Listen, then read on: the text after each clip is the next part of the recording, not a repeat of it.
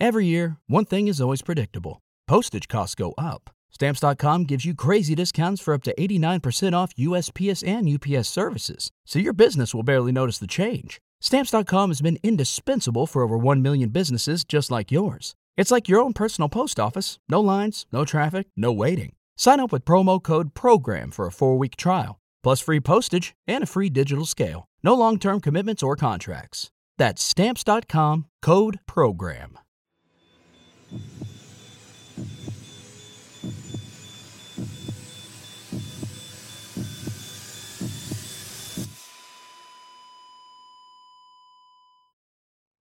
Our episodes deal with serious and often distressing incidents. If you feel at any time you need support, please contact your local crisis centre. For suggested phone numbers for confidential support, please see the show notes for this episode on your app or on our website. By 2009, the Canadian city of Mississauga had been home to Bill and Bridget Harrison for almost four decades. Located in the leafy and peaceful Erin Mills district, the Harrisons' bright and spacious two story, six bedroom house was a gathering place for their family and friends. It played host to an array of backyard get togethers and Christmas celebrations. But when Bridget returned to her typically lively and warm home late on Thursday, April 16, 2009, she found it uncharacteristically dark and quiet. 62 year old Bridget had spent the latter part of the day tied up in a board meeting for work. By the time she pulled into her driveway, it had just ticked past 9pm. She parked her car in the garage and entered her house through an adjoining door, only to discover all the lights inside were off and nothing stirred within. Bridget called out for her husband, Bill, but was met with silence. She began checking each room on the lower half of the house for him. A soft glow emanated from the living room where Bridget found the television playing to no one. On the coffee table in front of it was some neglected, half eaten takeout food. Thinking that Bill might have gone to bed, Bridget headed upstairs to their room. But he wasn't there either. As Bridget made her way back downstairs, something caught her eye. The door to the powder room at the left of the staircase was closed. Bridget tried the handle. It was locked from the inside. She retrieved a pin and used it to pick the lock. Inside, Bill's body lay slumped against the far wall, wedged between the toilet and the door.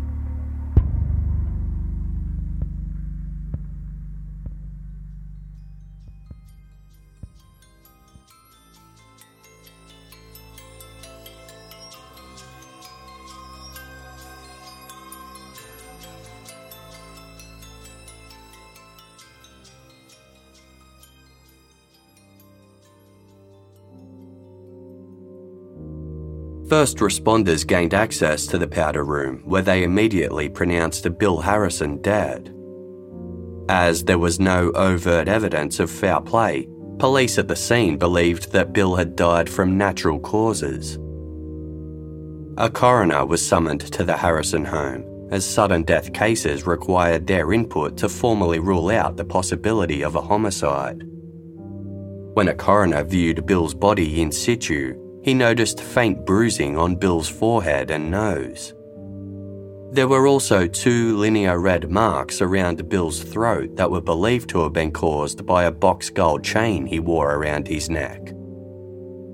The coroner ultimately agreed that Bill Harrison's cause of death appeared to be natural and didn't require any further police involvement.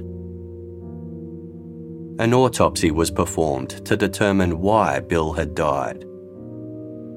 Given the coroner's thoughts on the matter, the autopsy wasn't intended to uncover evidence for a police investigation or any subsequent prosecution. It was performed by a regular pathologist whose knowledge was based in seeking the cause and effect of diseases. The pathologist performing Bill's autopsy discovered another relatively serious bruise at the front of Bill's scalp. As there was no trauma to the brain or skull, the pathologist noted the bruising was compatible with the victim striking his head during a sudden collapse. It was also discovered that Bill's sternum, a T shaped vertical bone in the central part of the chest, was broken. Aware that Bill's death was not being viewed as suspicious, the pathologist theorised that Bill's body had struck the powder room sink mid fall, causing the fracture and bruising. In his report, the pathologist concluded that Bill had suffered from acute cardiac arrhythmia, an irregular heartbeat that can have fatal results. Bill Harrison's death was officially ruled the result of natural causes, and his case was closed. Bridget Harrison had lost her husband of 40 years. Bridget was raised in London, Ontario, where she had found success as an actress. It was backstage during one of her theatre shows where she met Bill, who worked in the production's costume department. Naturally calm, wise, and level headed, Bill complimented Bridget's more passionate and fiery personality. The pair married in 1969 and moved to Mississauga, where Bridget began a new career in education. As a teacher, she was beloved by colleagues and students alike. A determined visionary and engaging mentor, Bridget was promoted into greater roles. She rose steadily through the ranks before earning her current position working directly with Ontario's Minister of Education. Bill found his footing in sales and management. The Harrisons' relationship wasn't without hardships. Bill was black and Bridget was white. As a result, they endured judgment from outsiders for being a, quote, mixed race couple. Bill and Bridget rose above the bigotry to become an inseparable team known for their warmth and generosity. In 1973, upon learning they were unable to conceive children, the couple adopted a six month old black boy named Caleb. Described as a little rascal, Caleb's cheekiness and curiosity kept the Harrisons on their toes, but they were nevertheless happy with the life they had fostered together. After Bill's unexpected death, Bridget found herself alone in their grand family house. The now 40 year old Caleb Harrison moved in to offer his grieving mother some companionship. The move proved beneficial to Caleb, who had recently been released from prison and needed a place to live. He also had two children under the age of 10. Bridget loved her grandchildren and found solace in their joyful presence. However, it wasn't long before tension arose between Bridget and Caleb. Without Bill, who was described as the family's rock and peacekeeper, the two argued often.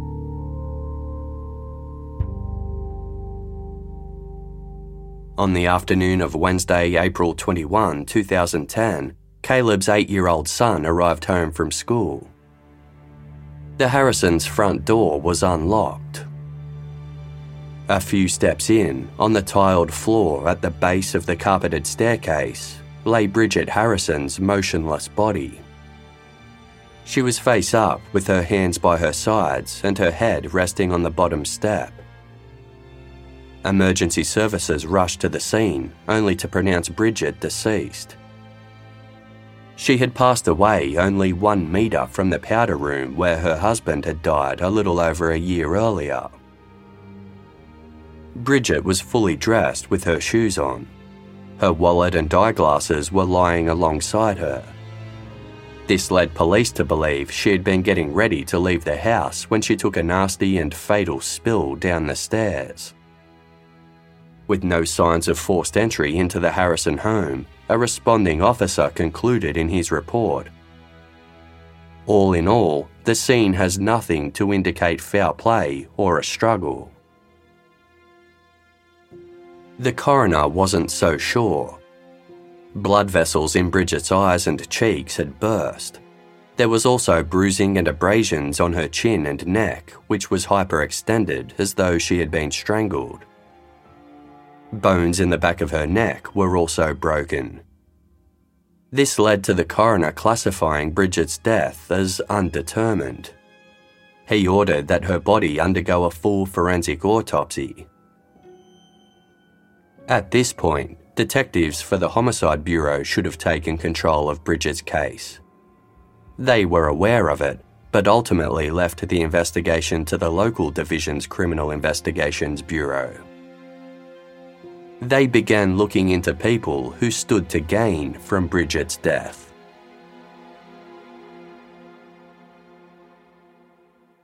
Raising Caleb was no easy feat for Bill and Bridget Harrison. His school years were difficult. Caleb would lash out at his teachers and test their patience, much to the dismay of Bridget, who herself was a teacher. He was also teased by his peers. Bridget had high expectations for Caleb and wanted him to do well. While the mother and son loved each other, they often clashed over Caleb's behaviour.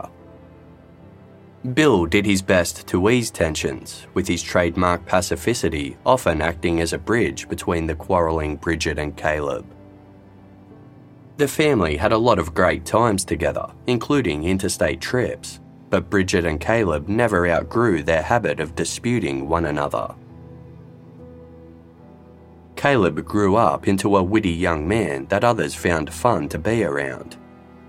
Driven like his parents, Caleb entered the workforce immediately after graduating high school. He began working for a shipping and receiving business. As a methodical person who thrived in a routine based environment, the role suited Caleb. He quickly earned the reputation as a dedicated and hard working employee. In the year 2000, 27 year old Caleb crossed paths with 19 year old Melissa Merritt. Melissa worked behind the counter of a doll store in the sprawling industrial complex where Caleb was employed. Melissa found herself drawn to Caleb's outgoing personality and sense of humour. She ended an engagement to pursue a relationship with Caleb. In circumstances that mirrored those of his parents, Caleb was one half of a mixed race couple with Melissa, who was white. The pair married within a year. Melissa aspired to be a mother, and Caleb was eager to start a family. Over the next three and a half years, the couple had a son and a daughter together. They settled in a house that was less than an hour's drive from Bill and Bridget. They adored their grandchildren. They helped the pair with their schoolwork and ferried them to their appointments and sports games. Bridget was such a devoted grandmother that she changed her email address to Nana Harrison. Yet, by then, Caleb and Melissa's relationship was strained. Caleb drank heavily, and the couple often argued about finances. In June 2005, Melissa called the police on Caleb. In an affidavit, she revealed Caleb put me in a headlock and hit me repeatedly in the head. Caleb denied the allegations he claimed that Melissa attacked him first by scratching and hitting him, and his actions were done in self defense. Caleb was arrested and charged with domestic assault. He spent three nights in jail before receiving bail and a suspended sentence.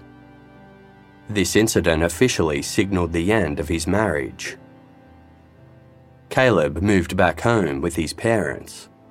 Melissa forbade him from seeing their kids labeling him an incompetent father. One month later, Caleb went to a keg party. As a condition of his suspended sentence, he wasn't allowed to drink alcohol, so he opted to be a designated driver. He drove his mother's car to the party, picking up several friends along the way. However, during the party, Caleb started drinking. Those closest to Caleb knew that he was devastated to have been separated from his children and that he used alcohol as a coping mechanism. When the party started winding down at around 3am, Caleb decided to drive home. His friends tried to talk him out of it, but he wouldn't listen. They refused to get in the car with Caleb behind the wheel, so he drove off without them. Caleb was around 10 kilometres from his parents' home when his car veered onto the wrong side of the road. He collided head on with a taxi carrying four passengers. Both vehicles were driving 100 kilometres per hour, resulting in a catastrophic crash.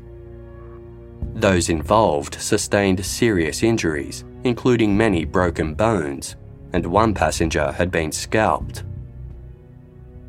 Upon arriving at hospital, 44 year old taxi driver Michael Raymond's condition deteriorated quickly.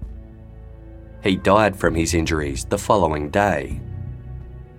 Miraculously, everyone else survived. Caleb Harrison was two and a half times over the legal alcohol limit at the time of the collision. He was charged with three counts of impaired driving causing bodily harm and one count of impaired driving causing death. He was released on bail to await trial under the condition that he remain living with his parents. A judge allowed Caleb's two children to stay with him at the Harrison residence for two days a week, as well as every second weekend. This did nothing to quell the animosity between Caleb and Melissa. Shortly after his release from hospital, Melissa reported that Caleb had broken into her home and physically assaulted her in the backyard. She also accused him of assaulting their two children whenever they stayed with him at the Harrison home. With LinkedIn Jobs, we tap into a network of more than a billion professionals to help you find quality professionals quickly and easily for any role you need. Marketing wizards? Found them. Software engineers? Found. That project manager I could never seem to hire? And found. LinkedIn Jobs quickly matches your roles with candidates with the right skills and experience. In fact, 86% of small businesses get a qualified candidate within 24 hours. Post your first job for free and get started at linkedin.com slash spoken. That's linkedin.com slash spoken. Terms and conditions apply. 47 years ago, on a warm summer's night in Melbourne, Susan Bartlett and Suzanne Armstrong were stabbed to death in their home in Easy Street, Collingwood. Suzanne's 16 month old son was asleep in his cot at the time. To this day, the Easy Street murders is still one of Australia's most confronting cold cases. No one has ever been charged, and critical questions remain unanswered. Journalist Helen Thomas has been investigating Susan and Suzanne's deaths for more than a decade, initially for the Australian Broadcasting Corporation's background briefing program, and then for her book, Murder on Easy Street. Now Helen has delved into the case again for a brand new original podcast made for Casefile Presents. Search Casefile Presents The Easy Street Murders wherever you get your podcasts or binge the entire series for free on the iHeartRadio app. Ahead of Caleb's upcoming trial, someone began an online petition on Facebook. Although they didn't know the deceased taxi driver, they were furious that Caleb had killed someone as a result of his reckless behaviour. The petition called for signatures in support of Caleb receiving a minimum of five years in prison. Quote, if we can get 100,000 people to join this group, we can present this to the courts to be sure this drunk driver gets a decent sentence. Please help us to ensure a bit of justice is served.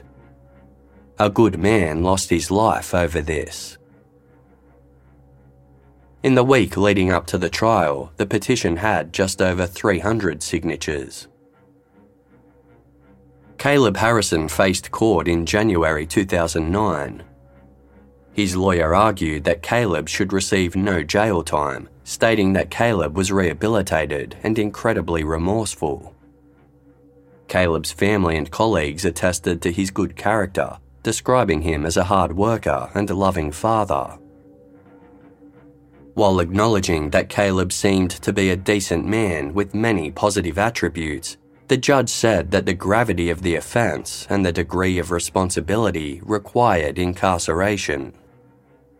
He sentenced Caleb to 18 months jail with a further two years probation.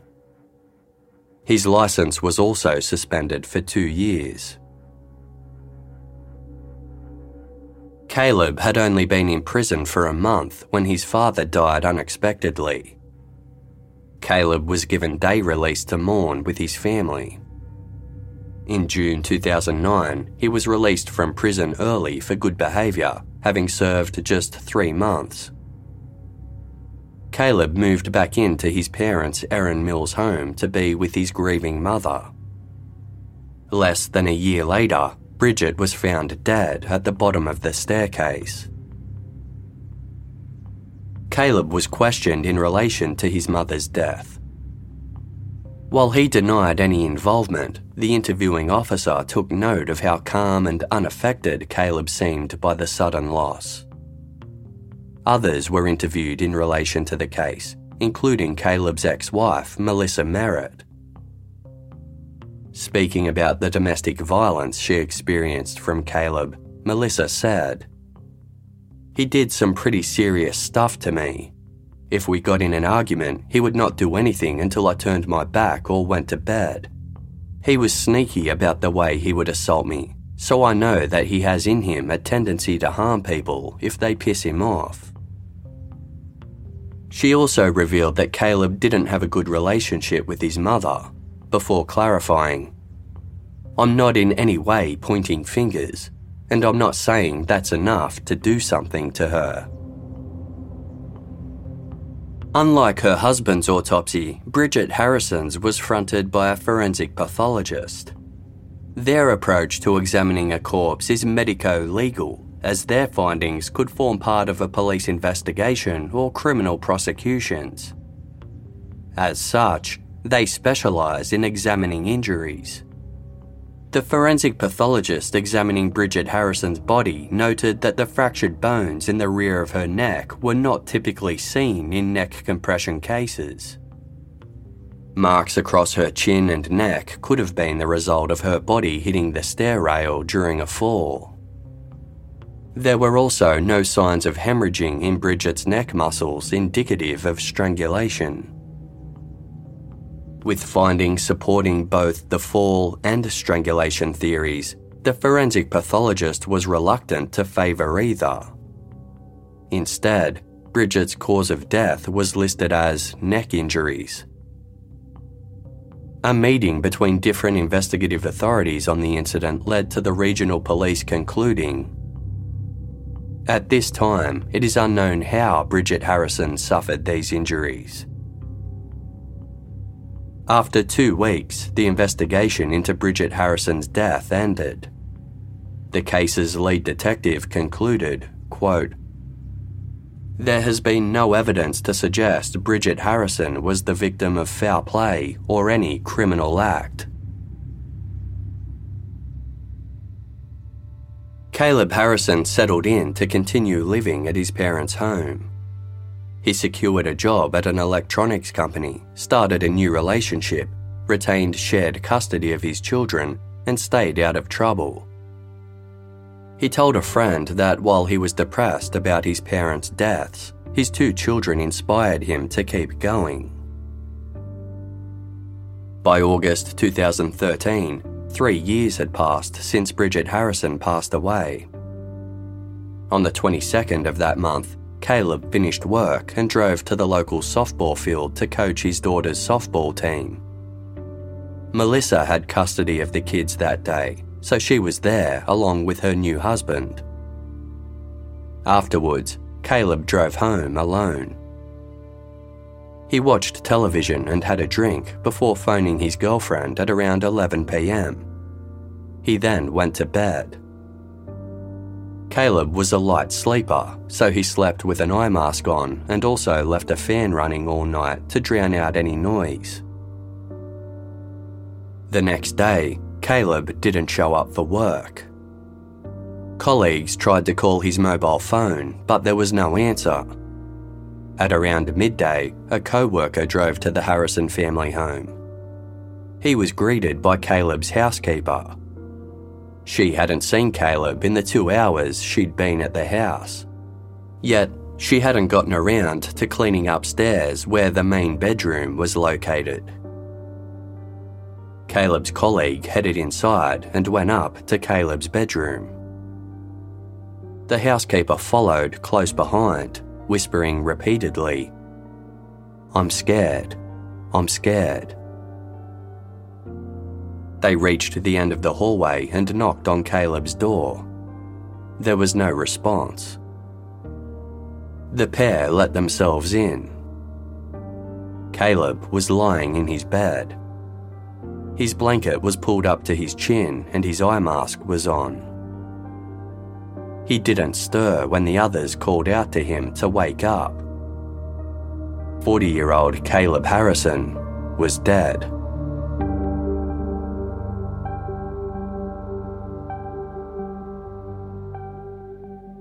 Upon arriving at the Harrison house, police were greeted by what appeared to be a robbery gone wrong. Yet, it quickly became clear that something else was at play. The crime was entirely contained in Caleb Harrison's bedroom, where nothing had been stolen. There were also no signs of a break in. The intruder had the element of surprise, striking Caleb as he slept in bed. An altercation ensued, during which a shelving unit had been knocked over. Caleb's knuckles were swollen and there were foreign skin scrapings under his fingernails, showing that he had put up a fight. Yet, his killer had staged the scene by putting Caleb's body back in bed as if he had died in his sleep. An autopsy revealed that the hyoid bone in Caleb's neck was broken and there was damage to the cartilage of his voice box. This, coupled with bruising and abrasions on the exterior of his neck, determined the cause of his death to be strangulation. Caleb was the third and final Harrison family member to die inside the Erin Mills house within a four year period. A homicide investigation was finally launched, prompting authorities to reflect on the circumstances surrounding Bill and Bridget's deaths. A detective told the Mississauga News Anything, in absence of an explanation, may seem strange. But there's obviously some very poignant events that happened to one family. To have three sudden deaths occur in the same household is unusual. We would be remiss if we didn't do our due diligence and look at all three deaths in totality. We haven't linked anything. However, everything is on the table. The theory that someone was targeting the Harrison family was one held by their loved ones for years. From the outset, they had trouble accepting that Bill had died from a heart condition. It just didn't make sense for a man who exercised daily, ate a healthy diet, and was physically fit. Even Bridget suspected that something wasn't right about her husband's death. She'd brought up her concerns to police on several occasions, asking why the powder room door was locked from the inside if Bill was home alone at the time. And why were all the lights off if Bill was up and using the bathroom? By the time investigators acknowledged these questions, it was too late. Bill's body couldn't be exhumed for further testing as it had been cremated a week after his death.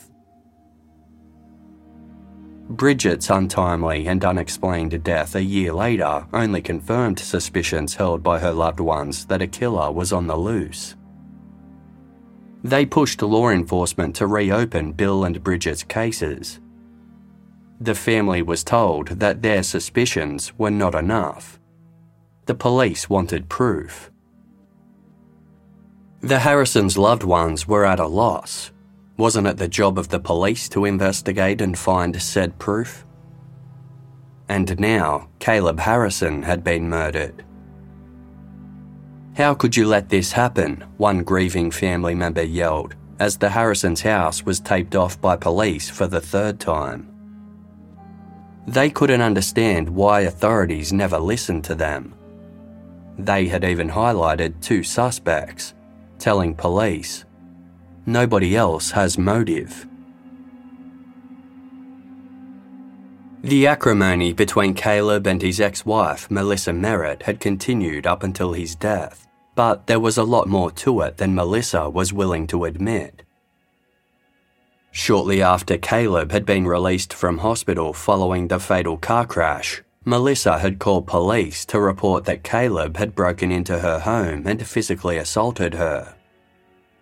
Police visited the Harrison residence to investigate, only to find that Caleb had broken his leg in the car accident. His leg was in a full cast, and even with the help of crutches, he could hardly walk. There was no way he was capable of the allegations Melissa had made. Regardless, Melissa continued to make several similar allegations around this time. When Caleb finally faced court for the original domestic violence allegation against him, he claimed that Melissa had been deliberately misleading police officers in what he called continued attempts to implicate him in acts of abuse and create suspicion about him. Police felt the same way. One officer had even told detectives, I am 100% convinced that Melissa is making up the whole story. Despite this, Melissa was never charged or disciplined. In October 2005, four months after Melissa and Caleb had separated, Melissa met a man online named Christopher Fattore. At 28 years old, Chris was two years older than Melissa. The pair were together for just over a year before they held a marriage ceremony. Their union wasn't legally recognised as Melissa hadn't formally divorced from Caleb. Nevertheless, Melissa and Chris settled into married life. They had four children over the next five years. Chris was a handyman who also occasionally worked as a security guard. It wasn't enough to support his large family, so the couple sought government assistance and loans from family and friends. Even though she struggled to support them, Melissa wanted all six of her children under the one roof. This included her eldest two children she had with Caleb, with whom she shared custody. Melissa made five separate claims to the Children's Aid Society, accusing Caleb, Bill, and Bridget Harrison of assaulting the two children whenever they stayed at the Harrison residence. To clear her name, Bridget kept a diary of all the interactions her family had with Melissa. She noted the hateful and degrading way that Melissa spoke to Caleb in front of the children. On one occasion, Chris Fattore threatened, You'll burn in hell for the lies you've told. On another, he yelled out of a car window, You'll pay for this, you fucking bastard. The allegations that Caleb, Bill, and Bridget Harrison were harming their children were determined to have been completely unfounded. Once again, Melissa Merritt was lying. She had even been coaching her children on what to say to the authorities to support her outlandish claims. To stem the growing animosity between them, a judge ruled that Caleb and Melissa communicate through writing only. 47 years ago, on a warm summer's night in Melbourne, Susan Bartlett and Suzanne Armstrong were stabbed to death in their home in Easy Street, Collingwood. Suzanne's 16 month old son was asleep in his cot at the time. To this day, the Easy Street murders is still one of Australia's most confronting cold cases. No one has ever been charged, and critical questions remain unanswered. Journalist Helen Thomas has been investigating Susan and Suzanne's deaths for more than a decade, initially for the Australian Broadcasting Corporation's background briefing program, and then for her book, Murder on Easy Street. Now Helen has delved into the case again for a brand new original podcast made for Casefile Presents. Search Casefile Presents The Easy Street Murders wherever you get your podcasts, or binge the entire series for free on the iHeartRadio app. It was Chris Fattore who began the online petition calling for Caleb to receive the minimum sentence for his drink driving charges. He wrote, This is Caleb Harrison, the dick that killed someone drinking and driving. He is unfortunately also my wife's ex husband. Chris had posted a photo of Caleb on which he'd photoshopped devil horns and a speech bubble that read, Give me beer and the keys to Mummy's Mercedes. Chris and Melissa attended Caleb's trial, making faces at the Harrison family in court and driving past them afterwards with their tongues poking out. When Caleb was sentenced to 18 months in prison, Melissa was certain she would finally receive full custody of their children. But the judge gave her joint custody with Bill and Bridget Harrison, ruling that it was in the best interest for the children to maintain the lifestyle they are used to. Melissa was angry, stating in a subsequent email If Caleb is not caring for the children, then no one other than myself should be. The day after Bill Harrison was found dead, Bridget went to her grandchildren's school to check that they were doing okay. The kids weren't there. As part of the shared custody order, Melissa wasn't allowed to withdraw her children from school without a doctor's note. No such note had been given to the school administration. Chris Fattore had inexplicably signed the children out at 1 pm the previous day. A teacher revealed that Melissa and Caleb's son had excitedly informed his classmates that he was going on a trip with his family. He didn't know where, as his mother was keeping it a surprise. All he knew was that it would take over a day of driving to get there. Upon learning this, Bridget drove to Melissa and Chris's apartment. No one came to the door, which was locked. The blinds were also drawn. Bridget reported her grandchildren's disappearance to the police. They made queries with Chris Fattore's employer, who confirmed that Chris had called in sick on the day that Bill Harrison died. He hadn't shown up since. Police gained access to Melissa and Chris's apartment, finding it dark and mostly empty. Days later, Bridget Harrison received an email from Melissa Merritt. In it, Melissa stated that she had fled with her family because she was receiving threatening letters from an unknown party. A letter authored by Melissa and making the same claims was sent to Caleb in prison. It was postmarked April 17, the day after Bill died. When Bill Harrison's funeral was held, his grandchildren were still missing. The next day, Bridget was granted sole custody of the children, despite no one knowing where they were. Missing persons ads were published in newspapers across the country as Bridget sought the help of a private investigator. Two months into the disappearance, Caleb was paroled. Efforts to track Melissa Merritt and Chris Fattore had come up dry. By November 2009, Melissa and Chris had been missing for seven months. Approval to seize and review Melissa's banking records was granted, providing a much needed breakthrough. They revealed a transaction in the Canadian province of Nova Scotia, 1300 kilometres east from Mississauga. An arrest warrant was issued and the family were finally uncovered.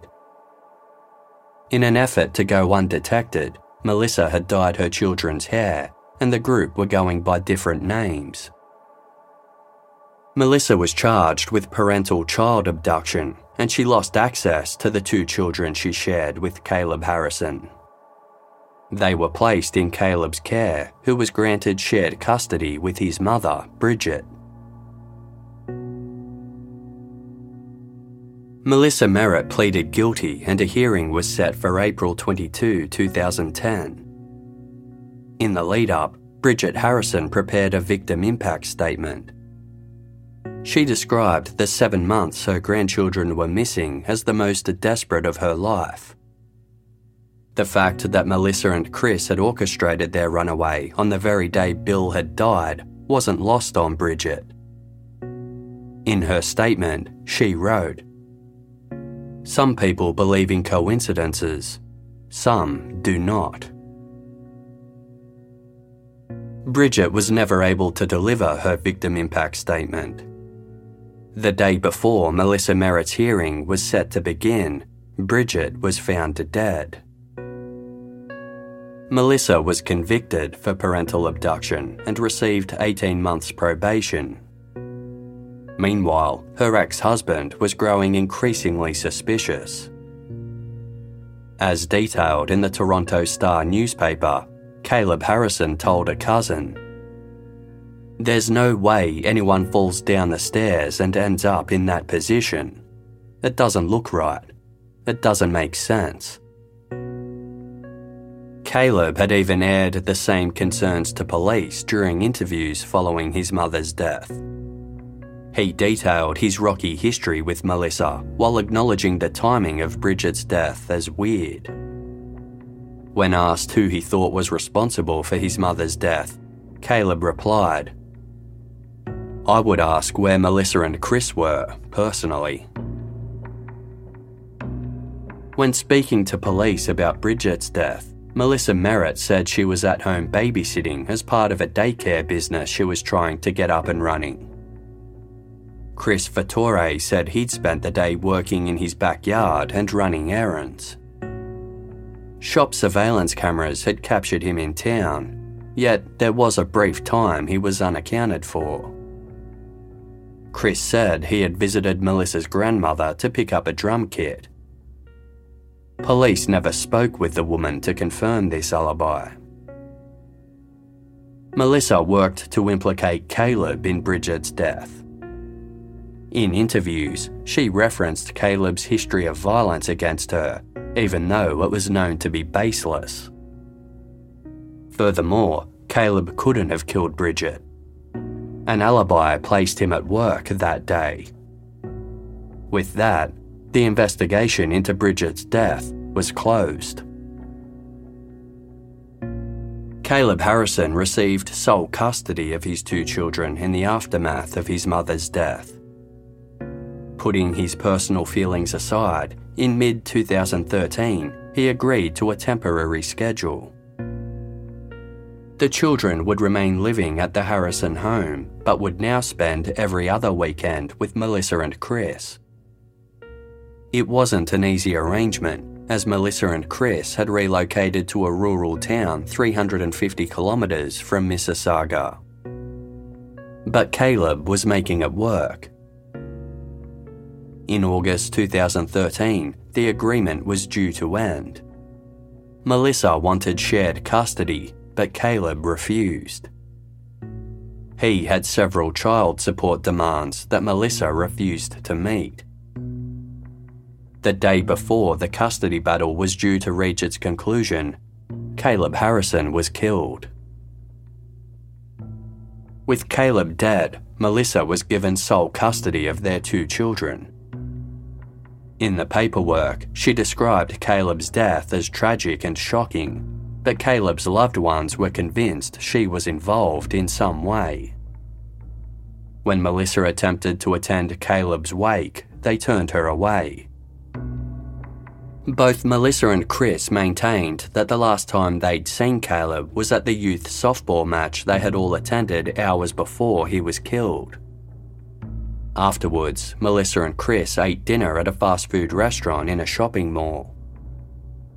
They went home to bed and woke up at 6am. Melissa insisted there was no way that Chris could have snuck out in the middle of the night without waking her. Yet, when presenting this sequence of events to investigators, neither Melissa nor Chris mentioned Walmart. This was significant. An undercover officer had posed as a waste collector to confiscate Melissa and Chris's household rubbish. Sorting through it, they found a black pair of size 12 running shoes inside a plastic bag. They had been worn, but were otherwise brand new. The shoes were sold exclusively in Walmart, a multinational retail superstore. Investigators obtained records from the Walmart closest to Melissa and Chris's home. only one size 12 pair of that particular shoe had been sold in the past two months. The sale had occurred mere hours before Caleb Harrison was killed. CCTV footage captured Chris Fattore as he wandered around the store with the shoes in hand. Bank records showed he had made a purchase for the exact amount the shoes cost.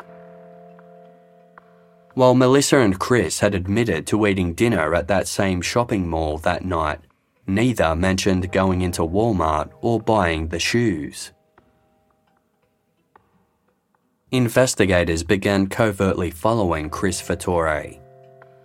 They watched as he went around town and swooped when he threw away an empty takeaway coffee cup. They lifted his DNA from the cup and compared it to the skin scrapings from underneath Caleb Harrison's fingernails. It was a match. A pair of latex gloves that were uncovered in Melissa's and Chris's trash also contained both Chris and Caleb's DNA. Following these major breakthroughs, investigators rigged the couple's home with covert listening devices. It took five months before they picked up anything significant. Melissa Merritt was heard telling Chris Fattore you have to realise that the underlying fact of the matter is that you killed Caleb. Chris responded, I know. Authorities executed a search warrant on a trailer belonging to Melissa and Chris. They confiscated a laptop and examined its contents. In the months and weeks leading up to Bridget Harrison's death, someone had typed into a search engine what if a grandparent has legal custody and they die? How long does it take to die from choking? And how long does it take for a person being strangled to pass out? One month before Caleb was killed, someone had searched easy ways to kill and get away with it.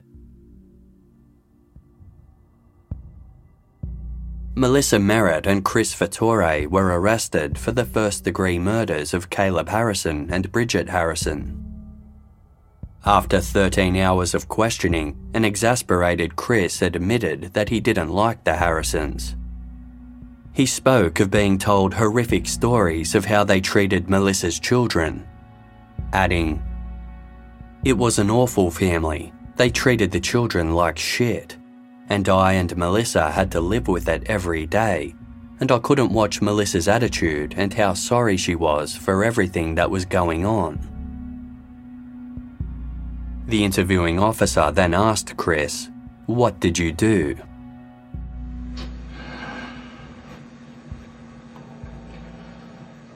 I killed Bridget Harrison and Caleb Harrison. How did you kill Bridget? I knocked on her door. She opened the door.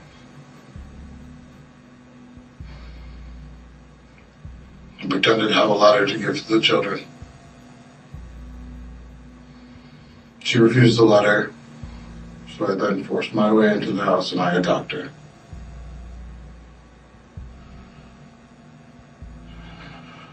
What did you do? I hit her a couple times. Oh. I then proceeded to squeeze her neck.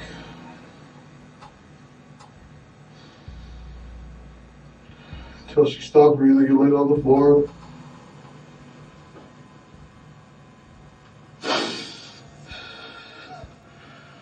As for Caleb, I snuck out in the middle of the night. Also had no idea.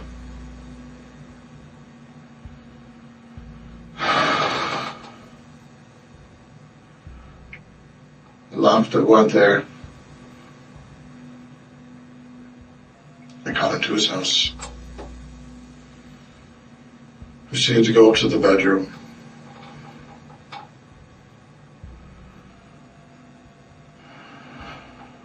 Hit him in the chest And when he sprung up, we began to struggle. I threw him into the shelving unit beside his bed.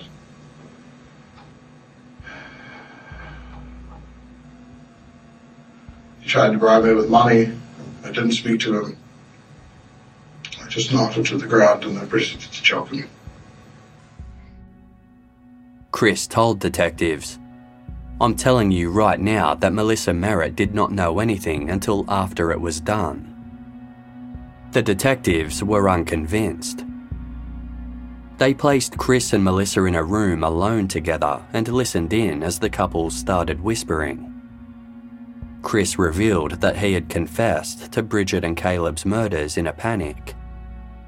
He told Melissa that he wanted her to get a lesser sentence, explaining, I'm taking the rap for it to give you accessory after the fact. I told them I told you after they were killed. Melissa asked why. Chris replied, Because I want you to get our children. Chris Fattore was charged with two counts of first degree murder. Despite his claims that Melissa was not involved, she faced the same charges. When it came to Bill Harrison, Chris said that out of all the Harrison family, he liked Bill the best. He maintained that he was not responsible for Bill's death. Nevertheless, he was also charged with the second degree murder of Bill Harrison. Both Chris and Melissa pleaded not guilty. The couple's joint trial commenced in November 2017. The ugly custody battle between Melissa Merritt and Caleb Harrison formed the basis of the prosecution's case. They told the court that Melissa and Chris thought they stood to inherit millions from the Harrison estate. Chris Fattore recanted his confession at trial, claiming it was coerced. He thought that by taking full blame for the crimes, Melissa would be free to look after their children. While Chris would maintain a not guilty plea when it came to Bill and Bridget's murders, he sought to plead guilty to the lesser charge of manslaughter when it came to Caleb. He stated that he had only intended to rough Caleb up and maybe put him in the hospital. The prosecution rejected his plea they were confident that they had enough evidence to prove Chris killed with intent. The difficulty lay in the case against Melissa Merritt. The evidence against her was circumstantial, and her legal team knew it. From their perspective, the prosecution's case, at best, characterised Melissa as an accessory after the fact. The prosecution argued that Chris wouldn't have committed the murders had he not been compelled to do so by Melissa. It took six hours for the jury to reach a verdict. Chris Fattore was found guilty for the murders of Bridget and Caleb Harrison. He was acquitted of Bill Harrison's murder due to a lack of evidence. Melissa Merritt was acquitted of Bridget Harrison's murder as the jury were unable to reach a decision regarding her involvement. For the murder of her ex husband, Caleb Harrison, Melissa was found guilty. Melissa cried as her sentence was delivered. Chris sat close by, stone faced. Both were handed life sentences with a non parole period of 25 years. When speaking of the Harrison family, Bill Harrison's sister said, I cannot fathom how people who loved their family, loved their friends, and loved their community so greatly could have been dealt such an injustice. We have all suffered from recurring violent nightmares of our loved ones' last moments, and we will never forget the terror that plagued us for years not knowing which family member might die under suspicious circumstances or when. Addressing the convicted killers, one of Caleb's cousins said, I hope that one day you realise that you destroyed an innocent family at the cost of your own. In 2020, an independent review was launched into why Bill and Bridget Harrison's murders had originally been overlooked. The extended Harrison family welcomed the investigation, saying that Caleb and Bridget might still be alive had Bill's death been investigated properly. The family issued a statement saying they were haunted by lingering questions about the investigative and forensic handling of the case. Some of the review was made public. It highlighted a multitude of police errors, including poor communication, note taking, and coordination of resources. In Bill Harrison's case, a layered neck dissection wasn't performed during his autopsy, even though there were signs of trauma to his throat. The performing pathologist had also failed to uncover any trace of heart abnormalities or heart disease. Yet, he still ruled Bill's death as the result of acute cardiac arrhythmia. The pathologist later reflected It probably should have twigged to me that something wasn't right. Given hindsight, I suspect that he was the victim of foul play. I could have done things differently, but I can't change it now. And as far as I'm concerned, given the information I had at the time, I did the best I could. Bill Harrison's cause of death has since been changed from natural to unknown. In relation to Bridget Harrison's case, the independent review concluded In hindsight, the circumstances and post mortem findings which indicated evidence of possible strangulation may have been sufficient cause for the case to be considered a suspected homicide. It was recommended that a homicide detective review all sudden deaths to ensure no homicides would be missed in the future. The report stated At no time does a police officer wish to be involved in an investigation that fails to uncover the truth. The trauma that the Harrison family's loved ones endured over the years was acknowledged but for them, it was too little, too late. Bridget Harrison's brother stated, My faith in justice has been destroyed. Melissa Merritt and Chris Fattore's four children are set to grow up with both of their parents behind bars. Caleb Harrison's son and daughter are left without their father or paternal grandparents. A former neighbour of the Harrison family told the Mississauga News Those of us who've been around for years know what the kids have already been through. They've had way too much for their very young lives. Many have reported on the love Caleb Harrison had for his children and how he wanted them to succeed in life. He had said to others that it was his children that got him through his deep depression following his parents' deaths. He had both their names tattooed on his chest over his heart. Caleb's obituary read Caleb found his true calling when he became a father. His fierce devotion to his children impressed all of us who watched him grow up we all know that he's reunited with his loving parents, Bill and Bridget, in heaven.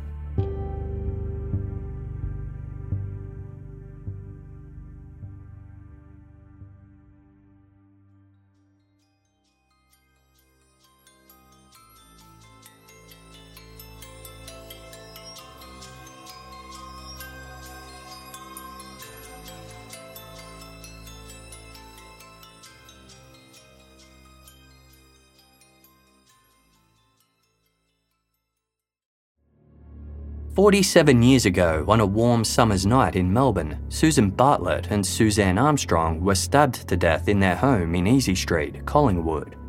Suzanne's 16 month old son was asleep in his cot at the time. To this day, the Easy Street murders is still one of Australia's most confronting cold cases. No one has ever been charged, and critical questions remain unanswered. Journalist Helen Thomas has been investigating Susan and Suzanne's deaths for more than a decade, initially for the Australian Broadcasting Corporation's background briefing program, and then for her book, Murder on Easy Street. Now Helen has delved into the case again for a brand new original podcast made for Casefile Presents. Search Casefile Presents The Easy Street Murders wherever you get your podcasts, or binge the entire series for free on the iHeartRadio app.